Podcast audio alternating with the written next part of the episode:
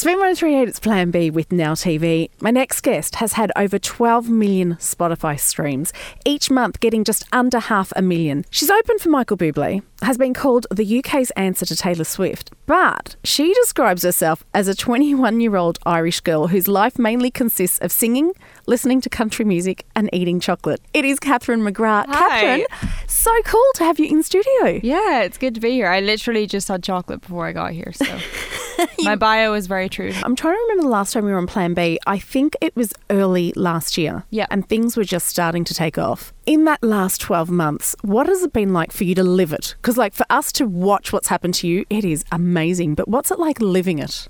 It's been so much fun. I've gotten to play so many shows with people who I love, released more music, and now it's like days away from the album being out. So I think whenever I was here last year, like the album wasn't 100% set in stone. We didn't have the track list. Like none of it was prepared. Now it's completely real. It's all processed and it's like about to be there for the world to hear. So yeah, it's super exciting. It is super exciting, but is it a little bit nerve wracking because you've been holding on to this for so long, and now, I mean, you obviously love it, but Yeah. now you're you're giving your love to the world. Yeah, it's weird because all the songs on there are like my story and my thoughts and whatever, like things that I've gone through in the past two and a half years. So for me, it's like a little musical collection of memories. But then I'm like, oh, I'm kind of like telling the whole world about myself as well. So that's like, it's weird, but it's also cool. Like, I love playing a show and someone my age coming up to me and saying, oh, I'm going through that exact same thing that you wrote your song about. Thank you so much. And yeah, so it's really nice to be able to like connect with people in that way. So hopefully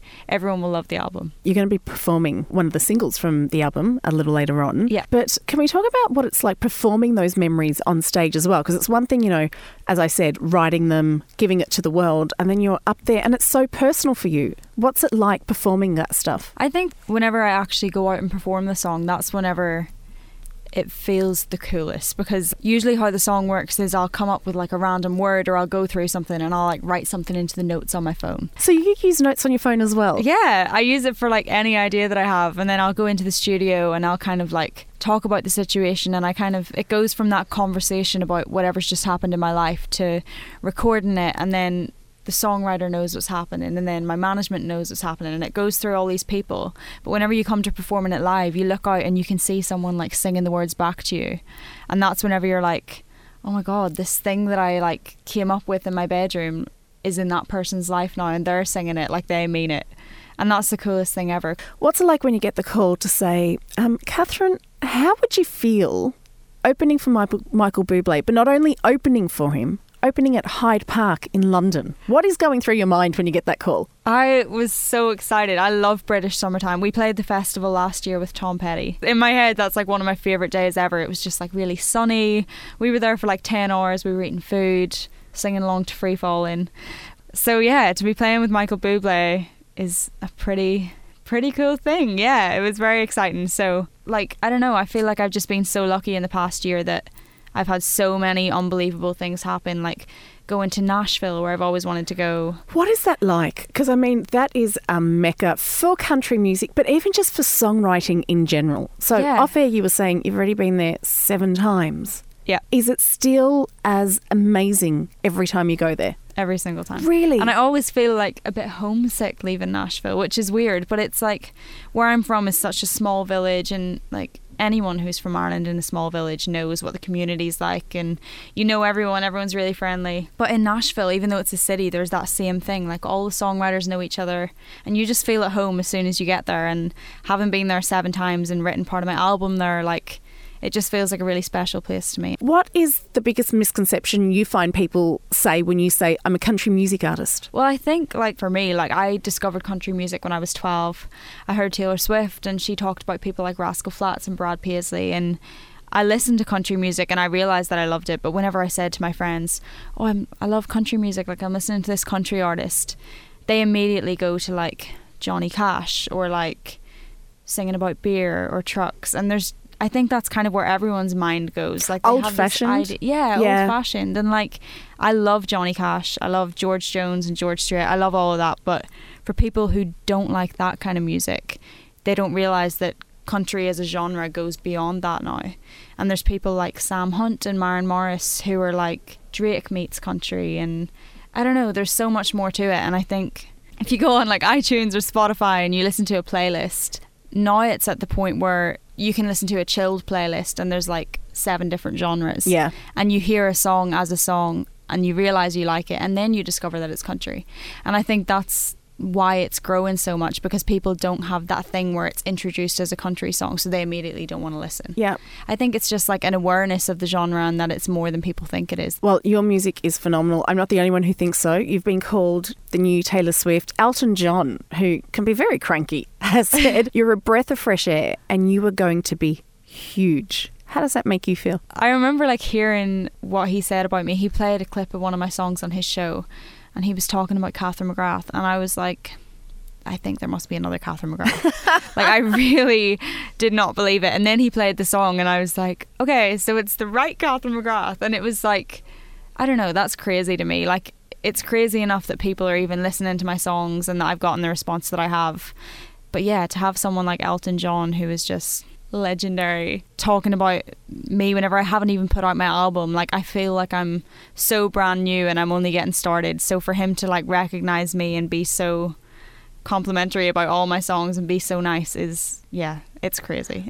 well, you are only just getting started, but this is the beginning of something huge. Your new album Talk of This Town is out on the 27th of July. Yeah. What do you want people to be talking saying about you? I just hope that they like the songs and that I don't know, it can give a bit more of a a boost to country music and the genre and that people will find something relatable even if it's not relatable i hope that it'll make them cry or laugh or whatever because that's what i want from music i want it to like give me a good reaction if a song makes me cry i love it if a song makes me laugh i love it and that's what country music does for me so I hope that's what I can do for other people. You definitely do. You're actually going to do that for us now. What are you playing for us? I'm going to play my single Lost in the Middle. Do you want to introduce it for us? Yeah, so this is a song that I wrote about music and how growing up, it was kind of my escape from everything. If I was having the worst day ever, I just put my headphones on and listen to a song. And so that's what this one's about. It's called Lost in the Middle.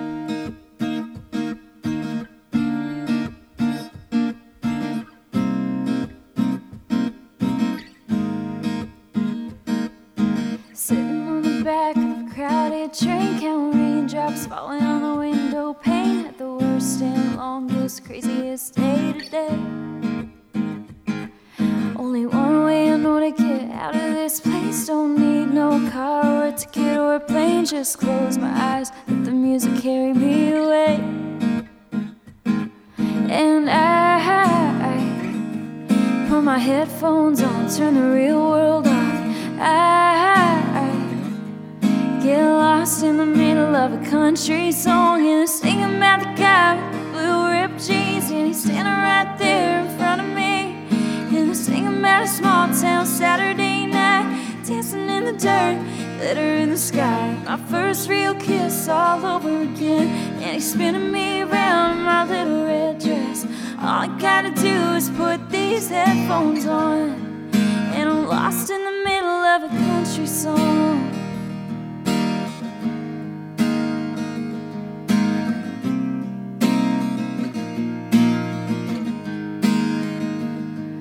Won't somebody pick me up and drop me off at a boombox party in a parking lot or a beach fire all night. Sing along, I'm gone. When I, I put my headphones on, turn the real world off, and I, I get lost in the middle of a country song and sing about the guy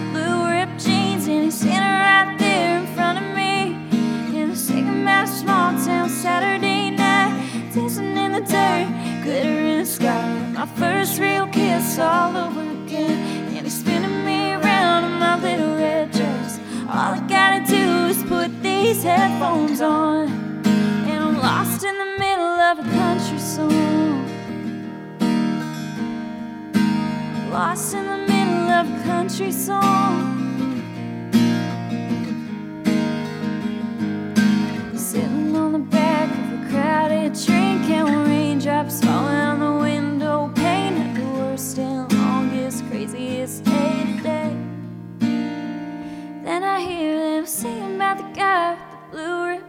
Jeans, and he's standing right there in front of me. And I sing about a small town Saturday night, dancing in the dirt, glitter in the sky. My first real kiss all over again, and he's spinning me around in my little red dress.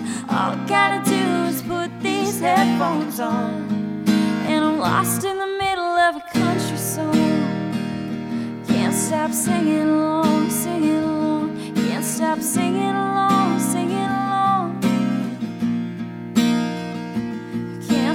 singing along, singing along. Can't stop singing along, singing along.